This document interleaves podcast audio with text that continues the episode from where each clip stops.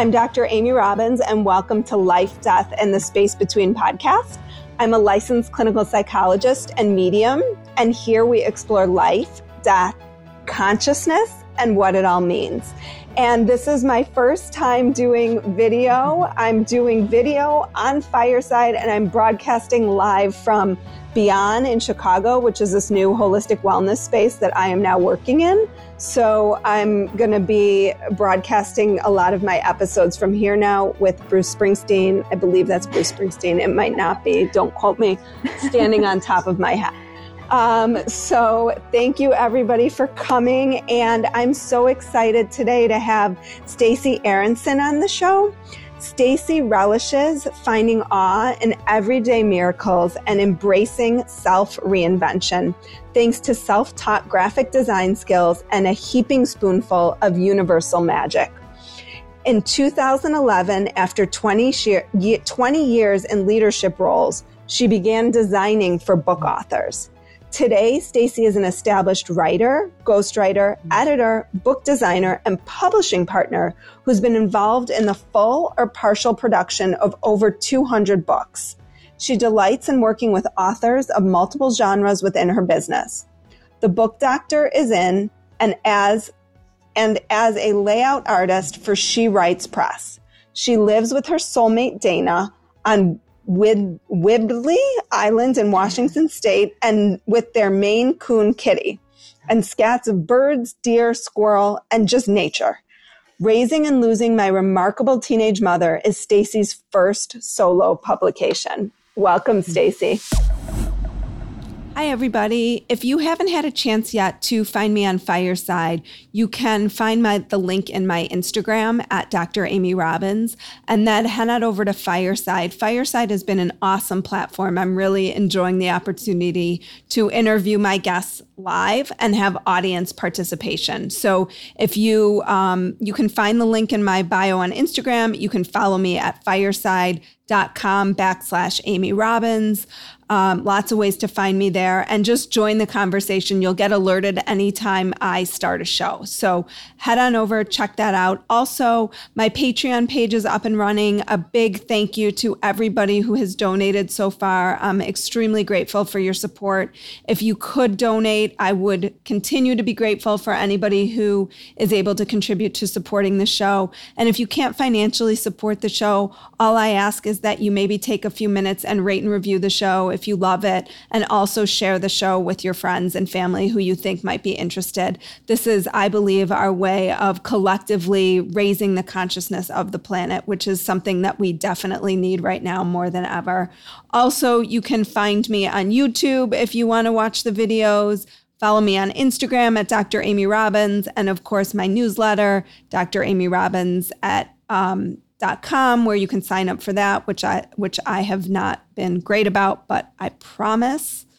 I'm actually not going to make a promise, but I'm going to really, really try harder to be better about my newsletter. I was consistent for a while and then summer hit and I decided I was going to take a little vacay. So summer's over and I'm going to be back at it. Enjoy this week's show. Thank you. It's such an honor to be on the show with you. You know, I'm a huge loyal fan. Thank you. show. So to be here is like a surreal, magical, wonderful oh, gift for me. Thank you. And you reached out to me, and what caught my eye about your story uh, was that you had this journey with your mother uh, that was a little bit unconventional. Uh, can you tell us a little bit about that? And your journey has gone from you being born when she was just 16 to her recent death to what has continued to be your relationship after she has passed. So tell us a little bit about how you came into this world. well, um, yes, my mom was 16 when she got pregnant. Actually, she was 15 technically. Um, and my feeling was I sort of swooped in, uh, chose my mom, and um, just felt that we needed to be back together again. And uh, sure enough, um, we ended up having a very interesting um, growing up period together. Um, just to take you back really, really briefly, um, my grandparents insisted my parents get married. My dad was 19. They got married. Um, my, my mom got pregnant in May, got married in October. I was born in February of 1969. And by the time their first anniversary rolled around, they were already kaput because my mom was just too young, too overwhelmed. And so my dad was a wonderful, dedicated father from the beginning. I was very fortunate. So even though my parents divorced before I was a year old, I always had both of them. Um, but my, my, my life with my mom was distinct because she was still a child herself. And um, my grandparents were a huge part of my life. And so that was wonderful. My dad was a huge, stable, practical, responsible part of my life. That was great. But with my mom, it was more like I was sort of the little adult. She always said I was the one who came to, to this world as the older, wiser one of the two of us. And so I always felt that sense of kind of looking out for her. But I, I want to be clear here because it's it is unusual. I feel like there's kind of that you you know you're born to a young parent. The parent's very maybe irresponsible, too young, just kind of not really taking the best care of the child, or maybe just you know giving the child to the parents to raise or whatever. Um, but in my case, my mom really did take wonderful care of me. It's just that I was looking out for her too. And I always felt like an old soul or like I'd, I'd been here many times and it just felt right to me. So I never felt burdened. I never felt like, oh gosh, you know, I'm a little kid and I'm having to take care of my mom. It never felt like that at all. It always just felt like this really interesting balance between me being the mom sometimes and her being the mom sometimes. But for the most part, we really had a relationship that was like equals. We were, we were buddies. Um, a lot of people would say that's dysfunctional, but somehow for us it just was not. And um, we just grew up as as really close friends. And so even as a little kid, we had this very open, um, conversational relationship. We talked about everything. She she didn't hide things from me. Um, she explained things to me. Um, I mean, yeah, she messed with my head sometimes, as I write about in the book. There's some funny stories, um, but you know, for the most part, we just had this wonderful relationship. And, and, long before Gilmore Girls was ever on the air, my mom and I were essentially like the original Gilmore Girls in, in many, many ways because we did just have this wonderful friendship. What do you mean by that for people who don't know? Because I never watched Gilmore Girls. For oh, people okay, who don't, okay. I did read your book, so I know okay, what okay. you mean. But yes, yes. Uh, well, Gilmore Girls came out in the year 2000. It was on for seven years.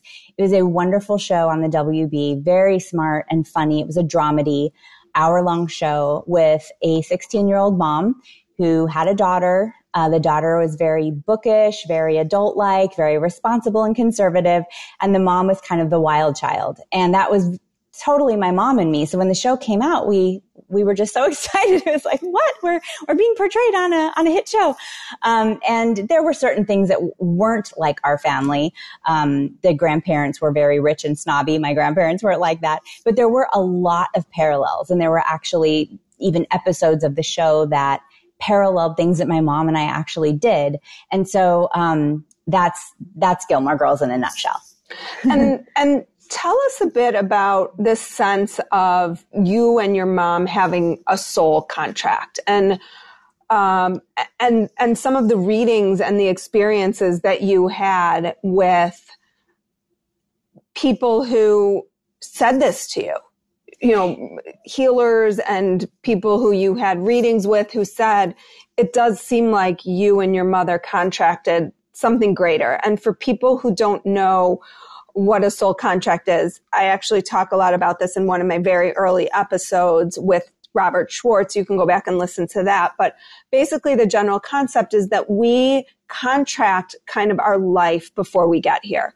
We contract with our family members what sort of difficulties and challenges and experiences we're going to have over the course of our lives to really grow our soul. And that if you believe this, that you believe that we all come into this world and we take on different roles and we play different roles, then what does that say? And how do you think about the relationships in which you're in, in your life? And I think, you know, can, so can you speak a little bit to your and your mom's soul contract and how you saw that as part of your relationship? Yeah. And thank you so much for explaining that because you know, as a child growing up, like I said, I felt this innate sense that I was sort of meant to be my mom's daughter and sometimes my mom's mother and look out for her.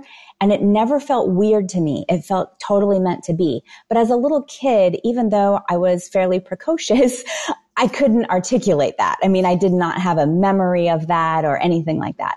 But growing up, my mom was very open to, um, you know, she she read Edgar Cayce and she was interested in astrology and um, she just always uh, always believed in past lives and and I so I did too and it just made a lot of sense to me and so uh, we would say things like, "Oh, I'm sure we've been together before," and we would muse about, "I wonder if you know I was your mom before because I'm so like easily your little mommy," and she'd go, "Oh, I'm sure you were," um, and we'd we'd wonder about it.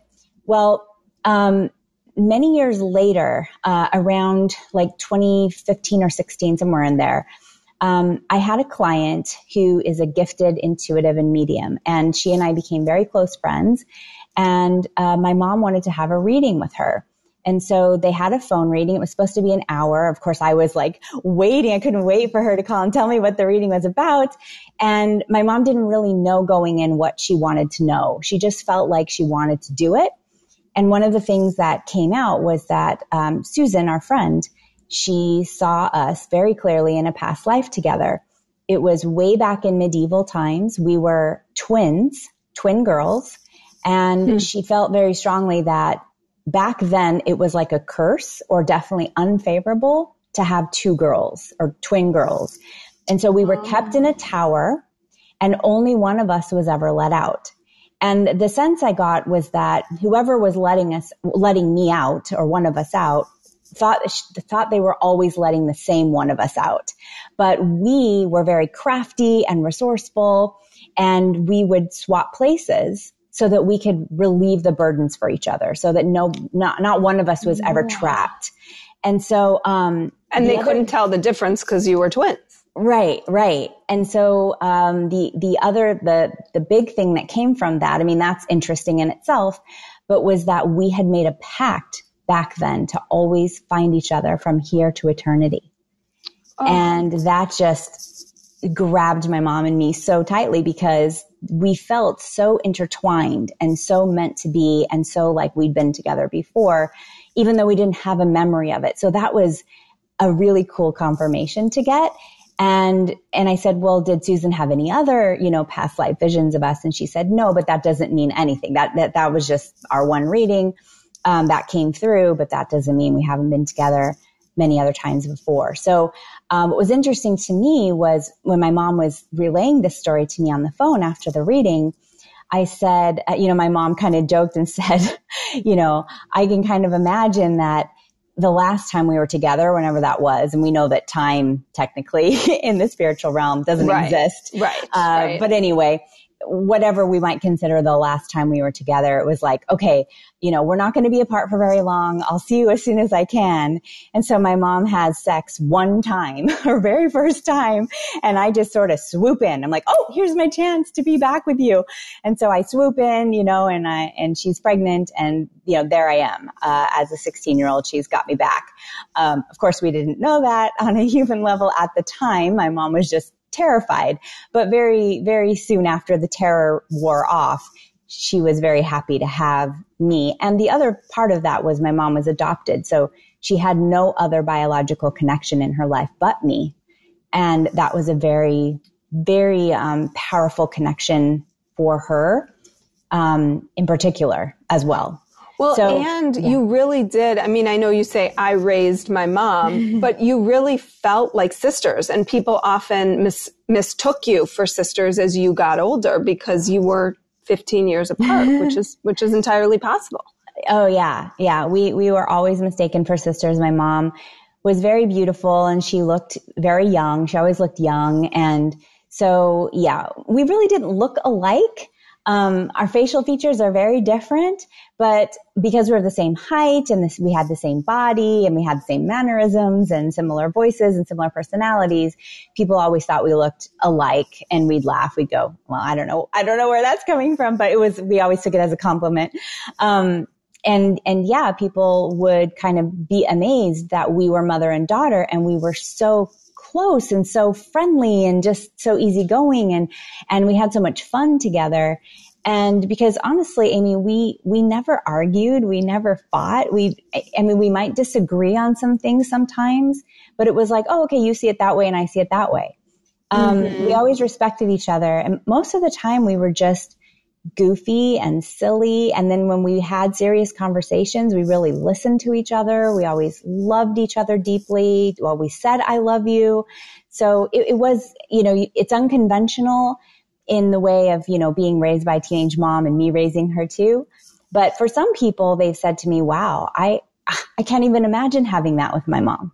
I can't imagine never fighting with my mom or, or, you know, never having, you know, like ill words and then not speaking or, you know, something like that. I just can't imagine having such a, a wonderfully synchronistic relationship all your life. So that was a real gift for both of us too. Yeah. And it was so, I mean, you and I talked a little bit before, but one of the things that I was so struck by as you shared your story is that there there would be often there there may be people who have experienced the life that you have who didn't turn out the way you did. I mean, it wasn't mm like a straight shot, right? Like right. your mom was married several times. She had several men in and out of her life. You lived with your mom. You moved a lot. Then you moved back with your dad. Then your dad got remarried and that was a tricky relationship. But to me, it seemed like there was such an intense love always that never faltered. And that was such a beautiful part of this story, it seemed. And that love did feel, as you were describing it, deeper than just this lifetime. Oh, thank you so much for saying that and, and for giving the audience a bit of a, of a recap of those, those growing up years because I think that's helpful for people to understand. My mom and I didn't always live together. I had age nine through 19, uh, with my dad, basically, uh, except for one year. And, um, and yes, it, it was the kind of bond that was unshakable. Um, there was just something about us. We had a, a certain usness that I, that's what I like to say that a lot of people were like, Oh, Brie and Stacy are like in their little shtick again. Everybody, you're not going to get it. That's their deal or whatever. You know, we, we just, we spoke in movie lines. We, we, um, we did characters with each other. We did accents, silly things. I'd call her up out of the blue and just pretend to be a salesperson with an accent and she'd go on with it for the longest time just because it was funny. And so we, we laughed a lot and, um, and, you know, I think going back too to what you mentioned about the soul contract is, um, that always felt like it was there. And yet I think a lot of people maybe don't know how to articulate it. Like I've heard some people say, yes, I have a certain special connection with one of my children and you of course you love all of your children but mm-hmm. there might be mm-hmm. like an extra soul connection with one of your children and and that may be hard to talk about because you don't want your other children to think that you don't have a special bond with them too in our case i was her only child um, right. and so it, it was very easy for us to be in that space as kind of just the two of us and even when later when she married and had gotten pregnant and she, she ended up losing the baby. But I was actually floored. I was like, I never imagined you'd have more children. like I always thought I'd be your one and only. And it ended up that that, that was the case. And she was actually very happy about that. But, um, but yes, that underlying bond, it just is something that it's, it's hard to articulate because for us, it was just something so deep. And I think that we've had it for such a long time, for so many lifetimes mm-hmm. and believe you know, we will absolutely be together again. And she's still around me a, a, lot. So we'll get, we'll get into that. But yeah. Yes. And I just want to speak to that notion of your children. And certainly I think there can be that. And, and how I sort of think about it is, okay, what did I contract with this child? And maybe I mm-hmm. contracted with this same experience with one of my other children, like that one was going to come out and there was going to be sort of that deeper bond. And it is like, does that mean that I have to work harder to connect? Or does that mean I have a different lesson to learn with this child than I might with the one that I have sort of a, a different contract with, right? Like, why am I, why is this child here? Why did this child choose me? Why did I choose this child? Why did we choose this time? Mm-hmm. this is a whole big conversation that we're gonna that we're just scratching the surface on. But I know I do want to move to sort of your mom's ends of life because we're talking about her in the past. She obviously passed away. Um, take us through. She was sick for a while. You didn't know she had MS, which she treated sort of unconventionally, more holistically, and then was diagnosed with cancer. Um, and then you sort of really worked to try to get her well, but it nothing nothing really worked. So tell us about that. Yeah, in August of 2019, um, my mom ended up having a an intestinal obstruction that she went into emergency for. They removed it. Um, well, sort of. um, what ended up happening was she had to have a colostomy. Um, the the tumor that was there was believed to be cancerous. Um, so basically, he rerouted the colon out of her body and left the tumor there because he was concerned about her making it through the surgery. Hmm. So he thought, let me save her life and then we'll deal with the cancer. Well, my mom and I have a very holistic approach about life. We um, we're not big pharma people. We're not really too much of a Western medicine people, and that is not to say that there aren't good things about Western medicine. We have the best emergency medicine imaginable. If you you know get in a horrible accident or God forbid lose a limb or something, I mean we're second to none in in putting people back together. Um, so I am not denigrating all of Western medicine when I say that. However we believe very strongly in the body's ability to heal itself. That's why we have an immune system. That's why when we cut a finger, it heals all by itself magically. That's what our bodies were meant to do. And so uh, we we approach the cancer the same way. Um, and really, we both understood that underlying that tumor was emotional wounding that my mom just really hadn't healed. But that was going to be kind of a long road. So initially we looked at the physical part and we opted to go to a cutting edge holistic cancer center down in Mexico, a very reputable one. Um, it was an excellent program. I got to spend 10 days of her three weeks with her. And, and it actually did help to shrink the tumor in the colon, which was where it was. She also had some cysts and possible, a possible tumor in the liver. Um, and they did appear to shrink when they did the tests at the end.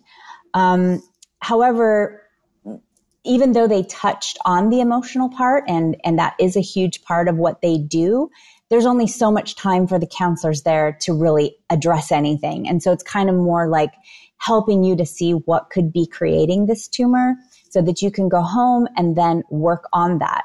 And you as a psychologist, I'm sure appreciate that very much that people have wounding sometimes, you know, from very early childhood. Mm-hmm. And sometimes they don't even know how to recognize it or articulate it or know how it's informing their lives. But indeed, it does. And so my mom being adopted, um, having a difficult relationship with my grandma, finding her birth mother, initially being rejected by her, um, eventually kind of having a, a phone friendship, but she would never meet her. So there was a lot of like rejection and feeling like a burden and things that she just didn't really get past. And even though I tried to help her with lots of modes of, you know, how she could do that, um, she just had a lot going on. Uh, and she, she just didn't really get to that place of fully focusing on that healing. And I believe that's why the tumors never could fully disappear. And what ended up happening is the tumor spread into her abdomen and so when she was feeling ill again, she did have months of feeling good and then she started feeling ill again. And long story short, uh, she was told that surgery would kind of unleash the cancer and make it worse for her. And she decided that she would go home with hospice and that she was resolved that this was the end of her life. Now, my mom was only 68. And as you can imagine, growing up with a mom who's like a kid, I always thought, oh my gosh, we're going to be like this amazing mother and daughter where she's 90 and I'm in like 74 and we're still, we're still kicking together. Um, I always thought I'd have her longer than any of my friends had their mothers. And so this really hit me hard. I, I didn't see it coming. Um, but she told me she was resolved, that she was tired, that she just didn't think that she could try any more holistic protocols or she certainly wasn't going to go with any Western protocols. And so uh, I found this out on September 7th and I flew in on September 8th. My mom was living in New Mexico and I was in Washington state. So uh, my partner and I flew in and she came home the next day and that pretty much began her final eight days of life um, that I would share with her. And so for me, and, and I would say this for anyone listening who's maybe been faced with this or maybe faced with it in the future, is I had felt like I had tried so many ways to help her get better. And when she said, I'm okay, this is my decision, um, and I'm okay about it, it was hard to take that in, but at the same time, I felt like I had to respect that. Mm-hmm. And, and that the best thing I could do was to keep being us as much as we could for as long as we had, because of course I didn't know exactly how long we were going to have at the time. Um, and to just honor her decision. And, uh, and that was tough, but at the same time, it felt like the right thing to do. Um, on one level and on a, on a, on a soul level, it felt like the right thing to do. On a human level, I was still struggling with, is there still more I can do for her? Because I didn't want her to die and think I could have done more.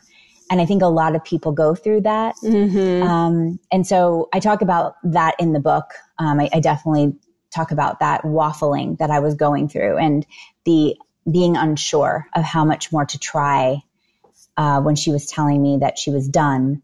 Um, so that that was a little bit tricky to navigate, but then something really magical happened. so before we dive into that, uh, mm-hmm. I want to just address this emotional piece because obviously this is what I do, and I think to your point, for your mom at 68 or 67 to start looking at all this emotional stuff that she had collected over the course of years probably seemed like an insurmountable task at that point. Mm-hmm. So my advice to everybody, I don't give advice often, but my advice is deal with the issues now yes. because you don't want to wait and then be in the place where it feels like, you know, you have to sort of surrender. I mean, you do have to surrender at some point, but that, that there isn't, it, it just feels like it would be too much to take on. And and that's hard, you know, and she did have a lot of emotional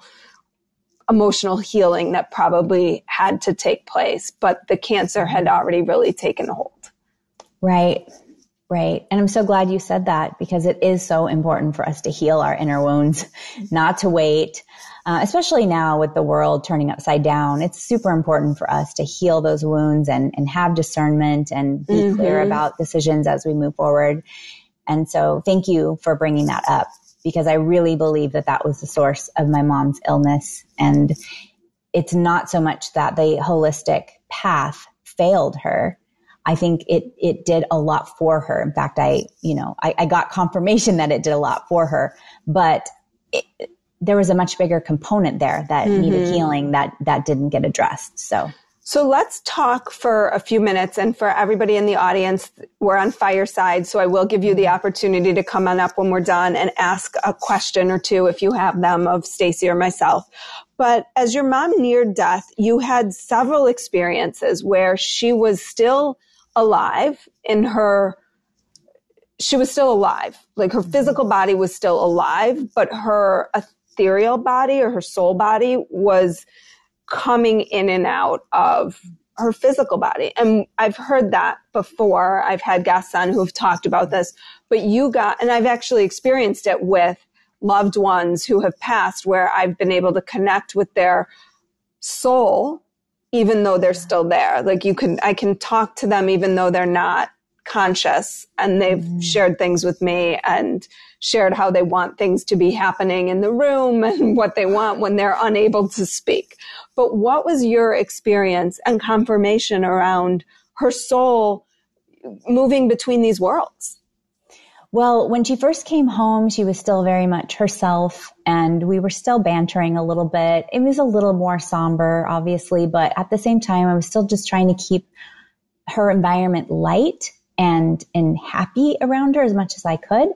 And then by the next day, um, she was already sleeping a little more and I could see there was a shift.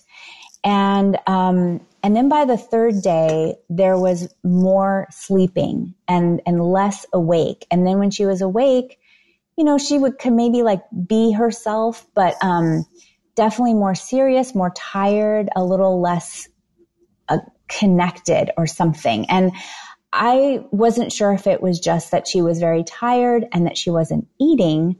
Um, because basically, when you come home like that, or at least in her case, it was about she was just going to waste away, which is a very hard thing for a daughter mm. to think about. But that was essentially what was going to happen.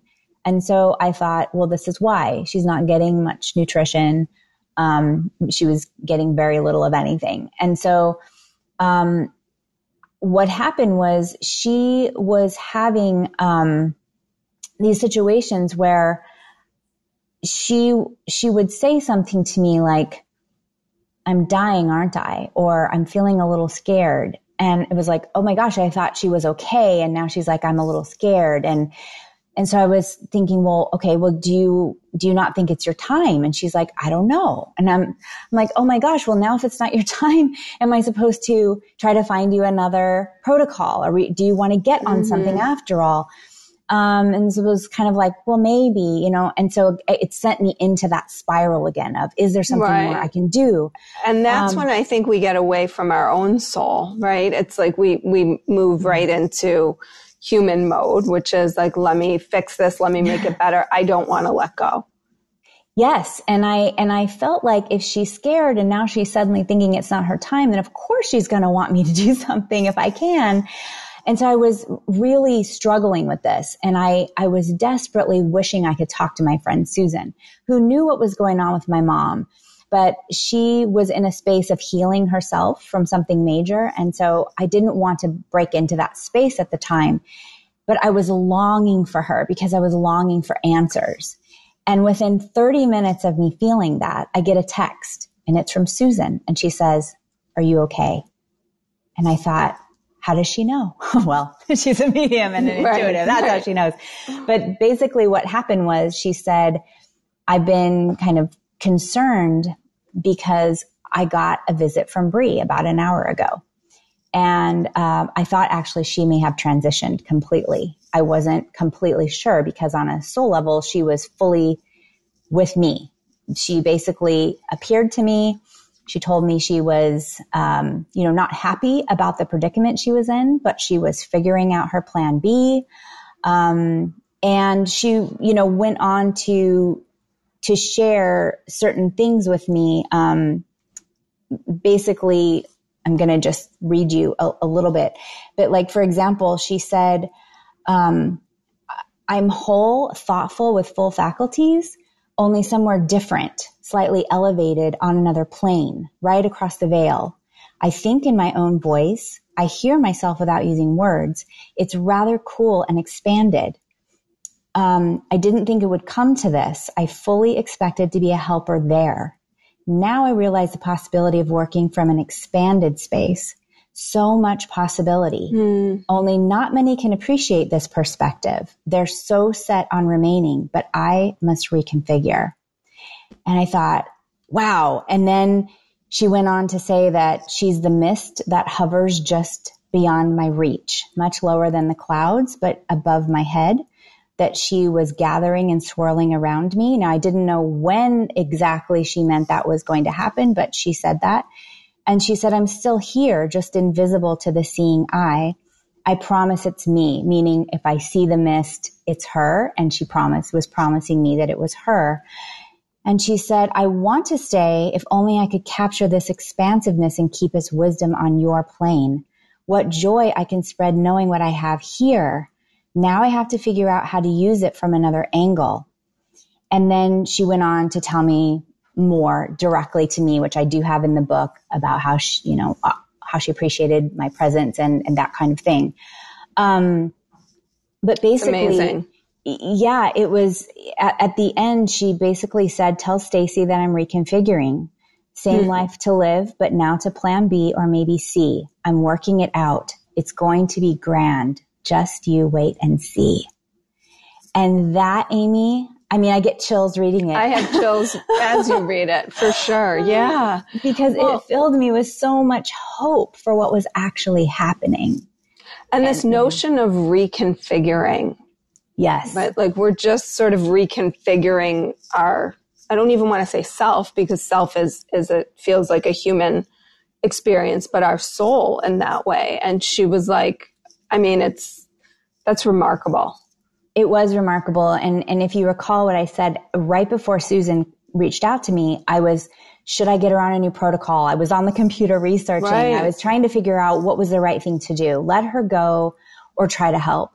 And at the very end of this uh, conversation with Susan, she said, um, and then at the end, she said, you did great to me. You did great and you've done all you could. Hmm. And to me, that was, what yeah, was my answer. What peace? It, it was, it was. Yeah. I knew right away, stop trying to figure this out. This is not a rescue mission. This is just about being with her, being present. And I really wanted it to be that. I didn't want to have the conditioned response to losing a parent or losing any loved one with just a lot of weeping and, and lamenting and I wanted to just really be in the moment and not project ahead to what was it going to look like when the end came exactly and how was she going to look or how was she going to be. I just wanted to be in the moment mm-hmm. of, of mm-hmm. every part of what this was going to be. And so having that information and not even so much from the other side, but from my mom when she was in just the soul space, was remarkable. And so when my mom woke up that afternoon, I shared it with her because I thought that it would give her comfort as well. And I asked her if she remembered anything about it. She said no.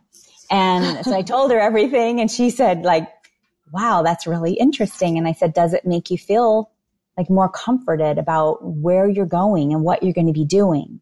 And she said, yeah, I guess it does. And so she was still kind of like, you know, in between the, the human mm-hmm. and the soul space. But um, I think it did give her some comfort. And I think also I was comforted and that was comforting right. because she knew that it was very hard on me. And she felt really bad about that. But I think being able to tell her, you know what, like I'm, I get that this is just a transition mm-hmm. and thinking about you doing something, you know, some grand adventure that you're, you're not going to be far away from me, which was another thing that came through in that conversation was she was going to be just across the veil, not very far from me. Um, it just made me realize that, you know, if I had a choice, and, and I, I think this is an important thing to say because there's so many ways that we can lose people, so many devastating ways. And that's not to say that any loss isn't devastating. But when I thought about it, I thought, you know, my mom could have grown old and not remembered me. She could have been in a terrible accident. She could have died in a surgery and, and just been gone mm-hmm. abruptly. Um, she could have had a long, drawn out, painful illness that I had to watch her go through or help her go through. And when I looked at it and realized what we had, which was my mom was still lucid. She was managing pain. She was, you know, in and out of the soul space, but she was still there. I was with her. We could still talk to each other. And, you know, we had the luxury of being at home together with very little intervention or necessity from the outside in terms of mm. hospice. And I thought, you know, if I had thought about it, if I, if someone said, well, how would you want to lose your mom if you had a choice? Um, that's a hard thing to think about. But if you, if you do think about it, it's like, well, wow, I think this is what I would choose. And oh my gosh, this is a miracle that I'm getting this. This is my last experience on earth with my mom. And this is what I'm receiving in terms of how that process is going to happen. And I need to be grateful for that. Mm-hmm. I need to see the divinity in that. And I chose to see the divinity in it. Now, that's not to say that I didn't have human emotion. I think it's super important to, to say here that having your human emotion is extremely important. Um, it's not to say I didn't cry, that I wasn't having a difficult time at times. but it did help me a lot to look at the divine perspective um, of our relationship and what it had meant to both of us and how it was going to continue. It just was going to be in a different form. So, can you, before we open it up for questions, can you just give us a few tidbits of how your relationship has continued and what your relationship looks like now with your mom? Yeah, well, um, one of the big things is numbers. Um, and I'll tell you briefly, this is very, very cool. With any two people born in different years, when you are the age of that person's birth year, that person is the age of your birth year. So my mom was born in 1952. I turned 52 this year, which meant she was going to turn 69, which is my birth year. Now she didn't quite make it to that, to that. but this year being our birth year flip. Is that always year, the way it is? It's always, always, the way it is. It's always the way it is. I figured it out um, at so some point. I know. And I've always been a numbers person. I've always loved numbers. And so when I figured that out, I'm like, oh my Wait, God. Wait, but how does everybody. that work?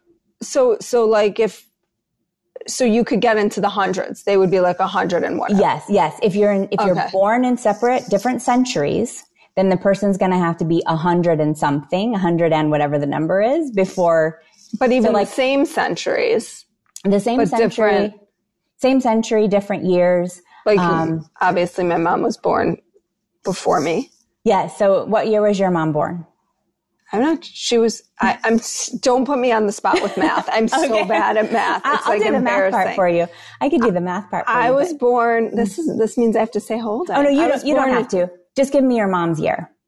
I don't know because I can oh, only get know. it from subtracting my. Oh, oh, oh, gotcha, year. gotcha, gotcha. Okay, okay. I won't put you on the spot for that. Okay, but we could just use mine. No, so. I don't care. I'm. She was born in '77. I was born in '77, okay. which makes me 44. Everybody. Oh well, you, which is a really cool you, number. But. Yes, it is. Yes, it is. and you look fabulous. So thank you. So, um, so your mom, she's 69 so, now. She's, she's 69, 70. Okay. So when your mom is 77, which is your birth year, yeah. you're going to be the age of her birth year, whatever that is. Okay. So 77 okay. minus 25. Yes. Okay. Okay. So, so yeah, not to take up too much time with that, mm-hmm. but it is pretty cool. Okay. so this is to establish the fact that 52 is very important to both my mom and me because it's her birth year and it's my age this year.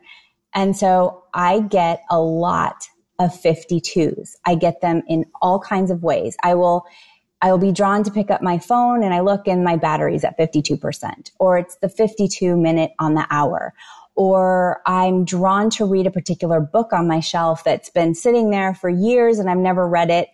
This happened to me twice. I got a book, I opened it up, and the, on the very first page was 1952 was when the book mm. was taking place. Um, you know, it was like being drawn to certain things where there's a 52, there's a 1952. Um, I, I'm listening to a podcast. I happen to pause it and there are 52 minutes left in the podcast. Things like that. So I see 52 a lot. Um, and I like that yeah. because it's not, uh, I think we often think of numbers as sort of the angel numbers, the 1111, the 222s, yeah. the 444s, the 555s, but this really is unique. So I think this yeah. is going to open people's minds up and they're going to be like, oh my gosh, like, you know, I've been, I've been getting these signs and not paying attention to them. Yeah. Um, you know, I've always noticed when things are my birth date, like 218. So when the, the time is 218 or I see 218, um, you know, that's special. When I made the book trailer for our book, it ended up being without my manipulating it two minutes and 18 seconds. So that mm. was very cool too. Um, but the 52s do, do come in lots of very cool ways. And I feel like that's just her saying, I'm here. She's playing with me. Um, it's, it's like her way of communicating and saying, I'm around. And so I don't necessarily take it as, oh, I'm supposed to be waiting for, you know, something big to happen every time I see one. It's, it feels like, like a volley between us. Like mm-hmm. she's like mm-hmm. passing me a 52 and I smile every time. I'm like, you know, thinking of her. Um, another really cool one was, um, I had an, a reading where I was told that one of the things my mom was doing in terms of signs was sending me signs through song lyrics and I hadn't thought about it because I didn't really feel like I got signs through song lyrics, but Um, after that reading, I got in the car, turned on the car, and the radio was on the 70s station. And it was a song I'd never heard before, but it was the very end. And the last three words of the song were devoted to you. I was like, okay, that was my mom telling me she's devoted to me. I mm-hmm. just totally got that. Um, and another really interesting thing about song lyrics was when my mom, on my mom's last day, and I talk about this in the book, uh, I played a lot of music for her because I thought it would make her happy. Um, and one of the songs that we both loved is a song called Hello, It's Me. It's from the 70s by Todd Rundgren. And I just loved the song and I didn't really think about the lyrics until I realized how often that song, when it comes into my mind, it makes me think of her because I played it probably six different times during the day, my mom, my mom's last day. Hello, it's me. and part of hmm. those lyrics are, um, uh, I'll come around to see you once in a while.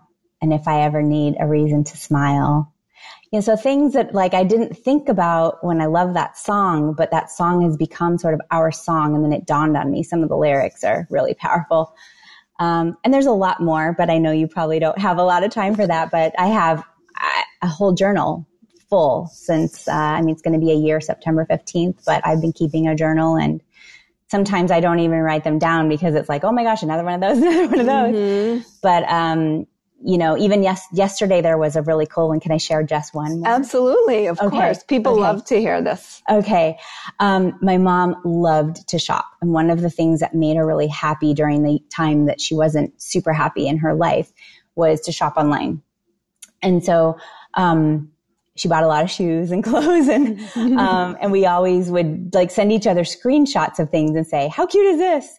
Well, anyway, um, he just gotten some cute new tennis shoes, um, and they're a pattern and they're cute. And I was sharing with my my dear friend Lori, who's who is my accountability partner actually in writing this memoir, and we we text every day. We text gratitude to each other every day, and um, I shared with her, I said, Oh, you know, and I found these new shoes and I'm so excited about them. And I sent her a screenshot. And as I did it, I thought, if my mom were here, this is what I would be doing with her. And she would love them and she would want them. This is what would happen.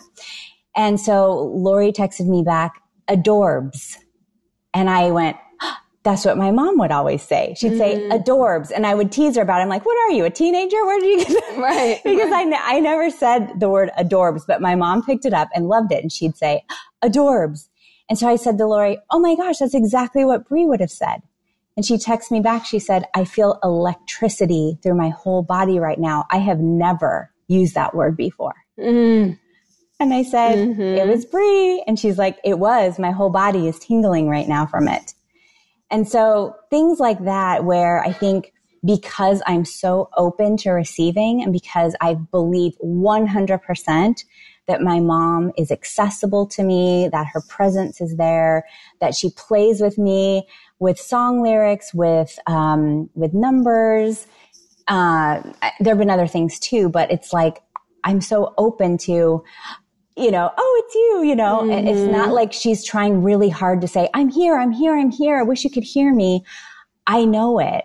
So it's made our relationship just feel like a continuation, just in a different way. And at least mm-hmm. that's how I have chosen to see it. And I feel like that's partly why I get so many signs because my mom's not you know, thinking, oh, well, she thinks I'm gone. I guess I might as well move on to another, another level of right. the spiritual realm or she doesn't whatever. need me anymore. yeah. Right. Um, so, you know, everybody's soul trajectory is different. I'm not saying that that's the way to keep your loved one close to you. I certainly don't have any hard and fast rules about anything, but I can just speak to what has been our experience. And, um, you know, like I said, I finished writing the book um, in January, wrote it very quickly, just six weeks after my mom transitioned. And so the book ends before I start having really a lot of this happen. Um, so none of this is documented in the book, but I, I might have to write another book at some point right. about the ongoing relationship because it has been very special. And, and I think it's very special for her. And, and it's been confirmed through Susan too. She's, you know, I've said, am I, are these just coincidences sometimes? She's like, stop it, stop it. No, every single sign you get is legitimate. You don't need to validate them. Um, they, they are meant for you. So, so, um, so, yeah. So I'm going to open it up for, for some questions because I'm sure mm-hmm. my audience, some people might want to come up. We're live on Fireside right now. So if people want to come up, ask questions. But Stacey, where can my guests find you and find your my my listeners, mm-hmm. sorry, find you and find your book if they're interested in learning more about you? Oh, thank you for, for asking that. Um, my author website is staceyaaronson.com and that's Stacey with an EY and Aaronson with a double A. Um, everything is there. Um, all the links to buy the book at all the usual places. Plus, if you want to order a signed copy directly from me, you can do that from my website. I have a lot of media. I've written a lot of articles around this topic for different um, media outlets. Those are all there. Um, there's a whole photo gallery of us if you're curious. Um, so that's where people can either reach out to me or find out about the book. So if anybody has any questions or wants to come up and ask Stacey or myself a question or two, I'll just just go ahead and ask ask to um feel free. We'll just wait a minute or two and see. Sure. Uh, Lily. Hi, Lily. Ah. Okay. Hi, Hi, Lily. Lily. Sometimes it takes a minute for people to unmute and for the unmute gotcha. to kick in.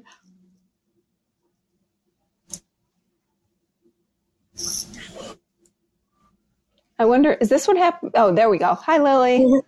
Hi. Um, well, I, I just um, managed to come in a bit late, but wow, again, what you're discussing here, and you know, it's really magical. And um, I'm happy to be hearing your experience, and I, have experienced a lot of this over the past year, and um, you know, just with how you even mentioned the day of your mom's death, and you know, you don't some things you don't realize right away, or you might sense there's some meaning, you know, and then how it just all really, you know, it, it brings you comfort. And um, so I will definitely be looking for your books. I think, you know, I, I need a lot more of this now. And I like how you, I think you noted your journaling. And, you know, I started doing some of that. So I think that'll help. So, um, okay. lovely conversation. And um, thanks again, Amy. Um, all these topics really resonate.